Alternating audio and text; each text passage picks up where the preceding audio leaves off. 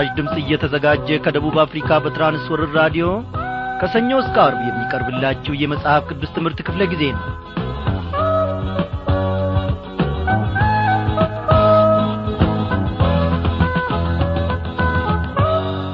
በጌታ የተወደዳችሁ ክብራን አድማጮቼ እንደምን አመሻችሁ? እግዚአብሔር አምላካችን ከሰኞ ምሽት ጀምሮ እስከዚህች ምሽት ድረስ ረድቶን ቃሉን እየመገበን እንቆቅልሽ የሆነብንን ነገር ሁሉ እየፈታልን እግዚአብሔር አምላካችን ከፊት ለፊታችን ቀድሞ ነገሮቻችንን ሁሉ እያስተካከለ ከቁጥር ሳያጐለን ከቅዱሳኑ ጉባኤ ጨምሮንና ደምሮን ለዚህች ምሽት ደግሞ ቅዱስና ዘላለማዊ ስሙን እንድንጠራ ፈቃዱ ሆኖ በፊቱ ተገኝተናል እግዚአብሔር ይክበር ይመስገን ሳትሉ አትቀሩም። አው ወገኖቼ ባላችሁበት ስፍራ ሁሉ እግዚአብሔር አምላካችን ለእናንተም እኛም ደግሞ በዚህ ላለን ሁሉ እዚህም ተጠንቅቆልን እንደ ገና በዚህ በአየር ሞገድ አማካኝነት ሁላችንም በቃሉ ማድ ተሰብስበናል። አይደለም እንዴ በፊቱ አስቀምጦን እግዚአብሔር አምላካችን እያንዳንዳችንም በሚገባን ቋንቋ በመንፈስ ቅዱስ አማካኝነት ይናገረናል ያስተምረናል በቃሉም ይጠርበናል ያስተካክለናል። ጌታ ምን ጐሎት ሁሉም በእጁ ነው ያለው። እግዚአብሔር አምላካችን ደግሞ እነሆ ፍሬ የምናፈራለት ሰላሳና ስልሳ መቶም ፍሬ አፍርተን በቤቱ የምንመላለስ ሙሉ ደሞዝም ደግሞ እንደሚሰጠን እኔ ባለ ሙሉ ተስፋ ነኝ። አዎ እግዚአብሔር አምላካችን የሮጥንለትን ያክል የለፋንለትን ያክል እንዲሁ ደግሞ ደሞዙን ይከፍለናል። አዎ ወገኖቼ በምን ዐይነት መልክ አላችሁ? ቅዱሱንና የዘላለሙን ስሙን ጠርታችሁ በጨለማ ዓለም ለሚኖሩት ሁሉ ምስክር ሆናችሁላችኋል ወይ ደሞዝ ከእግዚአብሔር ዘንድ ለመቀበል የምንተጋ ሰዎች ሆነን መገኘት መቻል አለብን። እግዚአብሔር ሆይ ሙሉ ደሞዝ ስጠን እንበለው። በሚኖር መሰረት ባለት ላይ ጀምረን አለቀልን ስንል ሰርተን አሳምረን ያገዳይ ሰንበሌት ሆኖ ግድግዳችን ቆመን እያየንን ሲቃጠል ስራችን ሙሉ ደሞ ስጠን። የሠራ ነው አይጥፋ የዘራ ነው ያፍራ። ሰላሳና ስልሳ ሙሉ ደሞ ስጠን የሠራ ነው አይጥፋ እየዘራ ነው ያፍራ ሰላሳና ስልሳ። ሆኖ መጠለያ ይድረስልን እንጂ ሳያደክመን ቶሎ እጅ በእጅ ብለን ያለ ገለባ የመረግነው ጭቃ ዝናብ ጠራረገው በንፋስ ነቃቃ። ሙሉ ደሞ ስጠን የሠራ ነው አይጥፋ የዘራ ነው ያፍራ ሰላሳና ስልሳ ሙሉ ደሞ ስጠን የሠራ ነው አይጥፋ የዘራ ነው ያፍራ ሰላሳና ስልሳ እግዚአብሔርን ስለዚህ ዝማሬ እጅግ አድርገን እናመሰግናለን። ወዳጆቼ ቀደም ብዬ እንደ ተናገርኩት እግዚአብሔር ሰላሳና ስልሳ የምናፈራ መቶም ፍሬዎች የምናፈራ አድርጎ በቤቱ ይትከለን። አዎ ለእግዚአብሔር የምንኖር ኖ ቅዱስ ልጆቹም ሆነን ደግሞ በፊቱም የምንመላለስ ሰዎች አድርጎ እግዚአብሔር ዕለት ዕለት ደግሞ በመንፈስ ቅዱስ ኀይሉ ይቅረጸን። እግዚአብሔር ይክበር ይመስገን። በዝማሬ ያገለገለን ወንድማችን ደለለኝ ነው እግዚአብሔር ኑሮውንና አገልግሎቱን ይባርክ ሳንለውም አናልፍም። ዛሬ እንግዲህ በስቱዲዮ ውስጥ ከእኔ ጋር በጸሎት ሊያገለግልን ከጎኔ የሚገኘው ወንድማችን ደነቃ አድራሮ ነው። ወንድማችን ደነቃ አድራሮን ብዙ ጊዜ በዚሁ የምሥራች ድምፅ ራዲዮ ላይ ሳሰሙት አትቀሩም። በመንፈሳዊ አገልግሎቱም ከእኛ ጋር ብዙ የቆየ ወንድማችን ነው። እስቲ አብረን በጌታ ማዕድ ፊት በጸሎት እንቅረብ እንጸልይ አብረን እንጸልይ አድማጮቼ ሁላችሁም በተለያየ ሁኔታ በችግር ይሁን በደስታ በማንኛውም ስፍራ ሆናችሁ የምታደምጡን እግዚአብሔር እኛም እናንተም ጋር በሁሉ ስፍራ መገኘት የምችል ለችግራችን መፍትሄ ያለው ለቋጠሯችን ውል ያለው አምላካችን የሰማይና የምድር ፈጣሪ ያመንን ያላመንን ብንሆን የሚወደን አምላካችን ከችግራችን መንጭቆ ሊያወጣን የሚችል ጌታ ስለሆነ ወደ እሱ ሁሉን በምስጋና እናቅርብ። አምላካችን የሰማይና የምድር ጌታ እግዚአብሔር ሆይ እናመሰግንሃለን። ይህንን ታላቅ ዕድል የሰጠህን አንተ ነህ ሰዎችን የምትወድ ሰዎችን የፈጠርክ በመልክና በዘር የማትለያይ እግዚአብሔር የምትወደን አባታችን ሆይ ለሚጠሩ ለሚቀርቡ ሁሉ አባት ልትሆን ልታድን የወደድከን ልጅህን ውድ ልጅህን ኢየሱስ ክርስቶስን ሰው መስሎ የሰውን ሥጋ ለብሶ ወደዚህ ምድር መጥቶ እንዲያድነን እንዲባርከን ከእርግማን እንዲያወጣን ዕዳችንን እንዲከፍል ያደረግክ አንተ ነህና ስምህን እንባርካለን። አምላካችን እግዚአብሔር ሆይ ስለ አድማጮቼ እጸልያለሁ።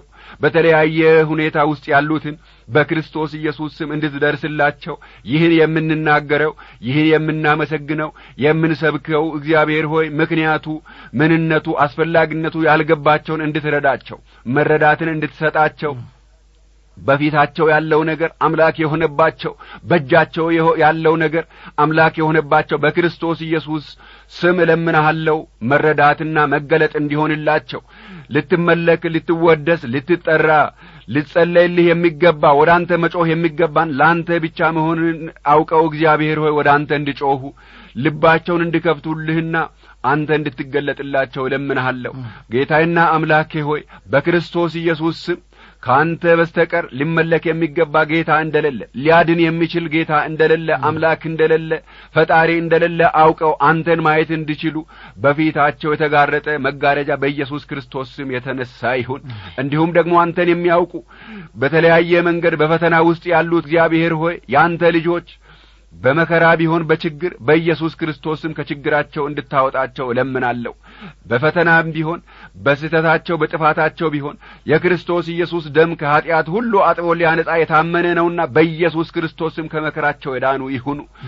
ውድ አምላኬና አባቴ ሆይ በዚህ ደግሞ ቃልህን የሚያስተላልፈውን ባሪያህን ወንድሜ ያበበን እንድትረዳው በመንፈስህ እንድትነካው አንደበቱን ነክተህ እግዚአብሔር ሆይ ልዩ መገለጥ በመስጠት በቅባትህ እንድትዳሰው እንድትጐበኘው ጸልያለሁ ወንድሜን በቴክኒክ የሚያገለግልህን አምላኬና አባቴ ወንድሜን አለማየሁ ዳዊትን እንድትባርከው እንድትረዳው በጌታ በኢየሱስ ክርስቶስ ስም ሁላችንንም ለአንተ ያሳልፈን እንሰጣለን። እንግዲህ አየሩን ሁሉን ተቆጣጠር። ስለ ሰማህን እናከብረሃለን የታመሙትን የተጨነቁትን ስለምታግዛቸው ስለምትባርካቸው ስለምትፈውሳቸው ስምህ ብሩክ ይሁን። በጌታ በኢየሱስ ክርስቶስ ባዳኛችን ስም አሜን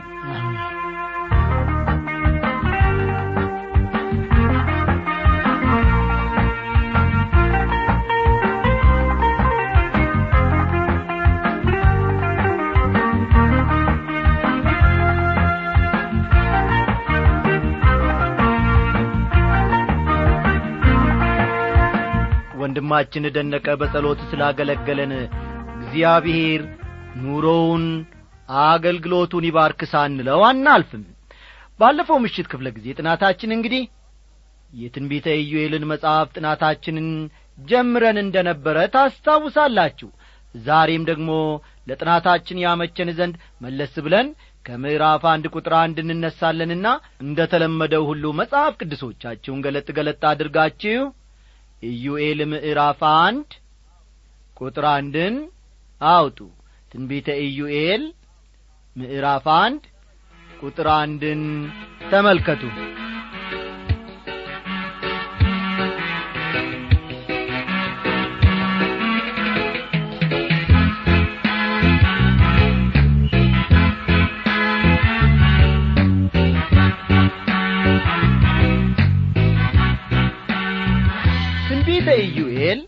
ሦስት አጫጭር ምዕራፎች ብቻ ያሉት እንደሆነ ቢታወቅም በቅዱሳት መጻሕፍት ውስጥ ከፍተኛ ስፍራ እንዳለው አያጠያይቅም። በጽሑፍ ከሰፈሩ ትንቢቶች የመጀመሪያው እንደ መሆኑ መጠን የጌታ ቀን የሚለውን ቃል ለማስተዋወቅና ትርጉም ለመስጠትም የመጀመሪያው ነው። ቁጥር አንድ እንዲህ ይላል ወደ ባቱኤል ልጅ ወደ ኢዩኤል የመጣው የእግዚአብሔር ቃል ይህ ነው በማለት ይጀምራል። አንዳንድ ሰዎች ኢዩኤል የሳሙኤል ልጅ እንደሆነ ይገምታሉ። አንደኛ ሳሙኤል ምዕራፍ ስምንት ቁጥር አንድና ሁለትን ተመልከቱ። ይሁን እንጂ ወገኖቼ ባለፈው ምሽት ክፍለ ጊዜ ጥናታችን በመግቢያውም እንደ ተመለከት ነው ሳሙኤል ጥሩ ልጆች አልነበሩትም በዘመኑ። ስለዚህ ኢዩኤል የሳሙኤል ልጅ ፈጽሞ ሊሆን አይችልም። እንደ ተመለከት ነው የኢዩኤል አባት ባቱኤል ነበር የሚባለው። ቁጥር አንድን ተመልከቱ። የኢዩኤል አባት ማን ይባላል? ባቱኤል ይባላል። ኢዩኤል ማለት ደግሞ እግዚአብሔር አምላክ ነው ማለት ነው። ቁጥር ሁለት እናንተ ሽማግሌዎች ይህን ስሙ በምድርም የምትኖሩ ሁሉ አድምጡ። ይህ በዘመናችሁ ወይስ በአባቶቻችሁ ዘመን ሆኖ ነበርን? ይላል። መገመት እንደሚቻለው በዚህ ወቅት እስራኤል ባንበጣ መንጋ ተጠቅታ ነበረ። ምንም እንኳ ያንበጣ መንጋ በዚያ አካባቢ የተለመደ ቢሆንም ኢዩኤል ይህን ምክንያት በማድረግ ለሕዝቡ ለመሆኑ በዘመናችሁ እንዲህ ያለ ነገር አይታችሁ ታውቃላችሁን? በአባቶቻችሁ ዘመንስ እንዲህ ያለ ነገር ተደርጎ ያውቃልን? በማለት ይጠይቃል። ሕዝቡ ደግሞ የለም ይህ እስካሁን ካየነው ሁሉ የሚከፋ ነው በማለት እንደሚመልሱለት ይጠበቃል።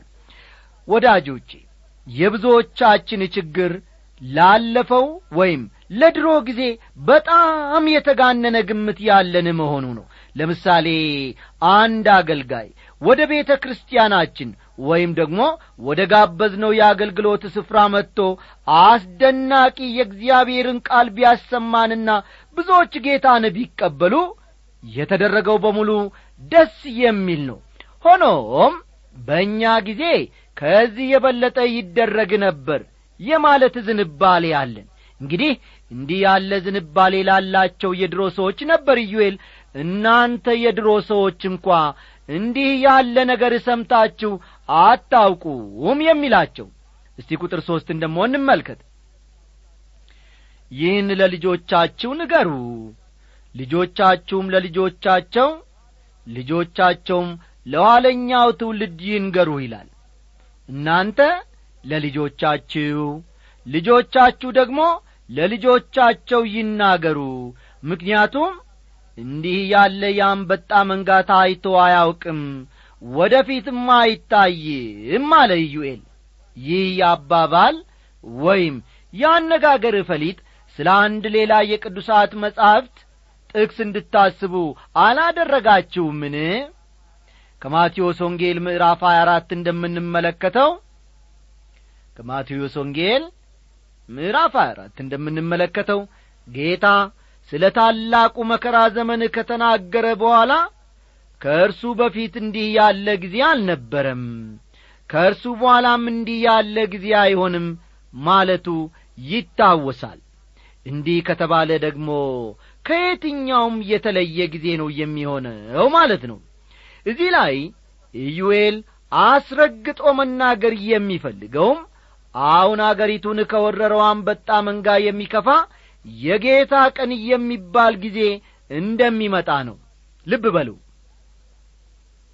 እዚህ ላይ ኢዩኤል አስረግጦ መናገር የሚፈልገው አሁን አገሪቱን ከወረረው አንበጣ መንጋ የሚከፋ የጌታ ቀን የሚባል ጊዜ እንደሚመጣ ነው።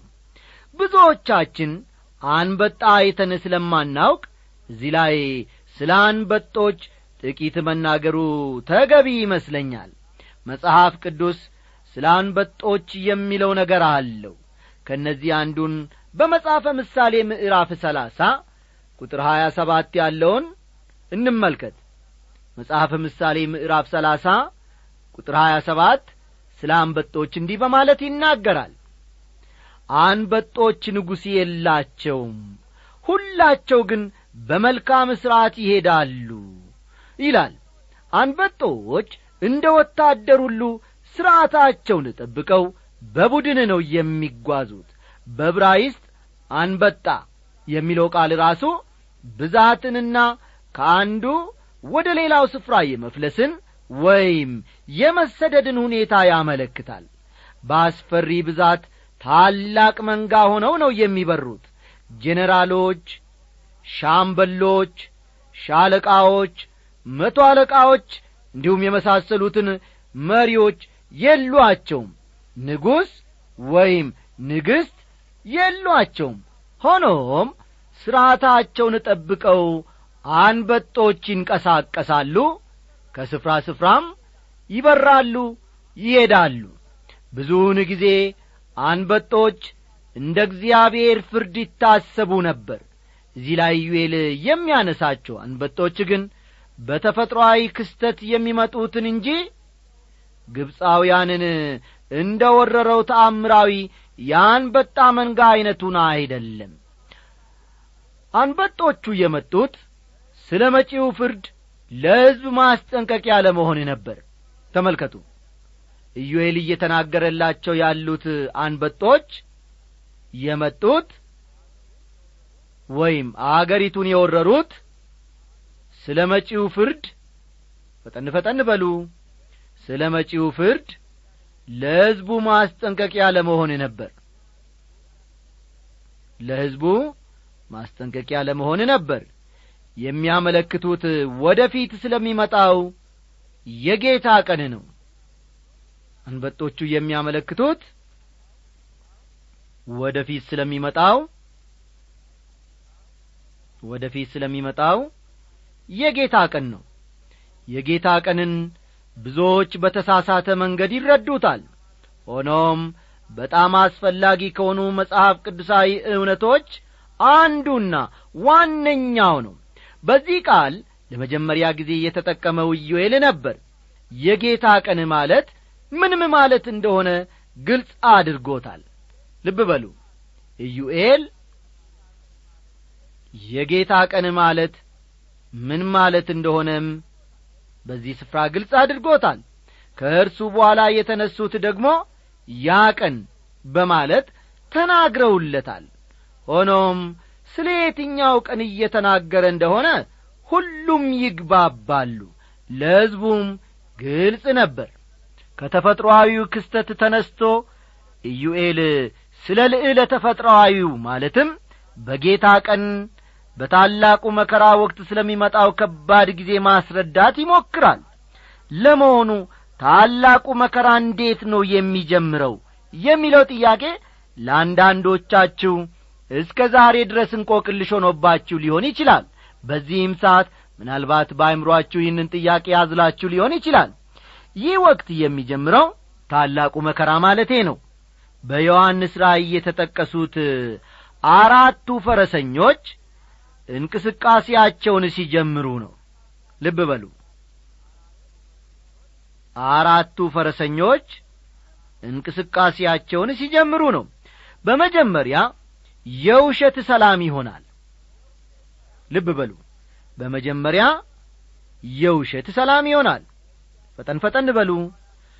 ከዚያ በኋላ ደግሞ ጦርነት ይጀምራል። ጦርነት ይጀምራል። ጦርነቱን ተከትሎ ረሃብ ጦርነቱን ተከትሎ ረሃብ ከዚያ በኋላ ደግሞ በግራጫ ፈረስ የተመሰለው ሞት ይከተላል። ሞት ይከተላል እንግዲህ በዚህ በኢዩኤል መጽሐፍና በዮሐንስ ራእይ የተጠቀሱትን እንስሳት በማነጻጸር መመልከት ይቻላል። በኢዩኤል መጽሐፍ የምንመለከተው በተፈጥሮ ክስተት የሚመጡ አንበጦችን ሲሆን በተፈጥሮ ክስተት የሚመጡ አንበጦችን ሲሆን በዮሐንስ ራእይ የምንመለከተው ግን በዮሐንስ ራእይ የምንመለከተው ግን አንበጣ የሚመስሉትን አንበጣ የሚመስሉትን ሆኖም ከአንበጣ ይልቅ እጅግ የከፋ ጉዳት የሚያመጡትን ፍጥረቶች ነው። ከአንበጣ ይልቅ እጅግ የከፋ ጉዳት የሚያመጡትን ፍጥረቶች ነው ጌታ ኢየሱስ ክርስቶስ ሲመለስ ይህ በአደገኛ ሁኔታ ተጐድቶ ነው የሚያገኘው። መንግሥቱን የሚመሰርተውም ከዚያ በኋላ ነው። ቁጥር አምስት በታ ወይን ጠጃችሁ ካፋችሁ ተወግዶአልና እናንተ ሰካራሞች ነክታችሁ አልቅሱ። እናንተም የወይን ጠጅ የምትጠጡ ሁሉ ዋይ በሉ ይላል። አንበጦቹ በመጀመሪያ ያጠቁት ወይንን ነበር። ተመልከቱ አንበጦቹ በመጀመሪያ ያጠቁት ወይኑን ነበር። እንዲህ በመሆኑም ሰካራሞች ወይን ጠጅ ማግኘት አልቻሉም ማለት ነው።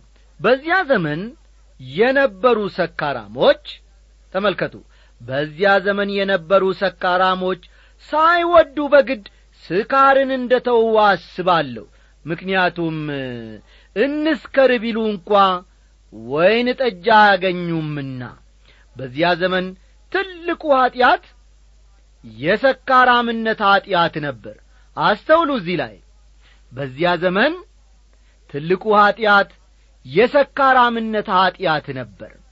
በዚህ ዘመንም ቢሆን ከፍተኛው የችግራችን ምክንያት ስካር ሆኗል ማለት ይቻላል።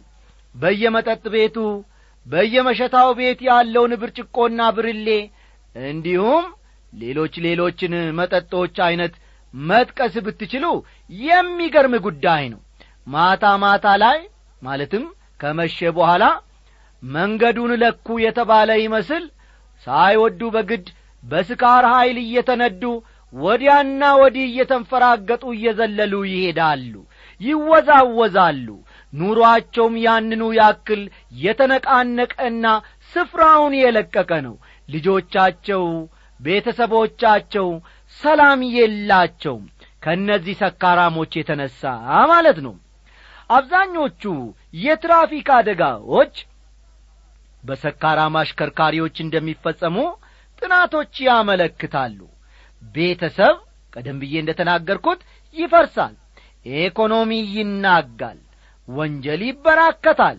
ይህ ሁሉ የአልኮልና የአልኮል መዘዝ ጠንቅ ነው ማለት ነው።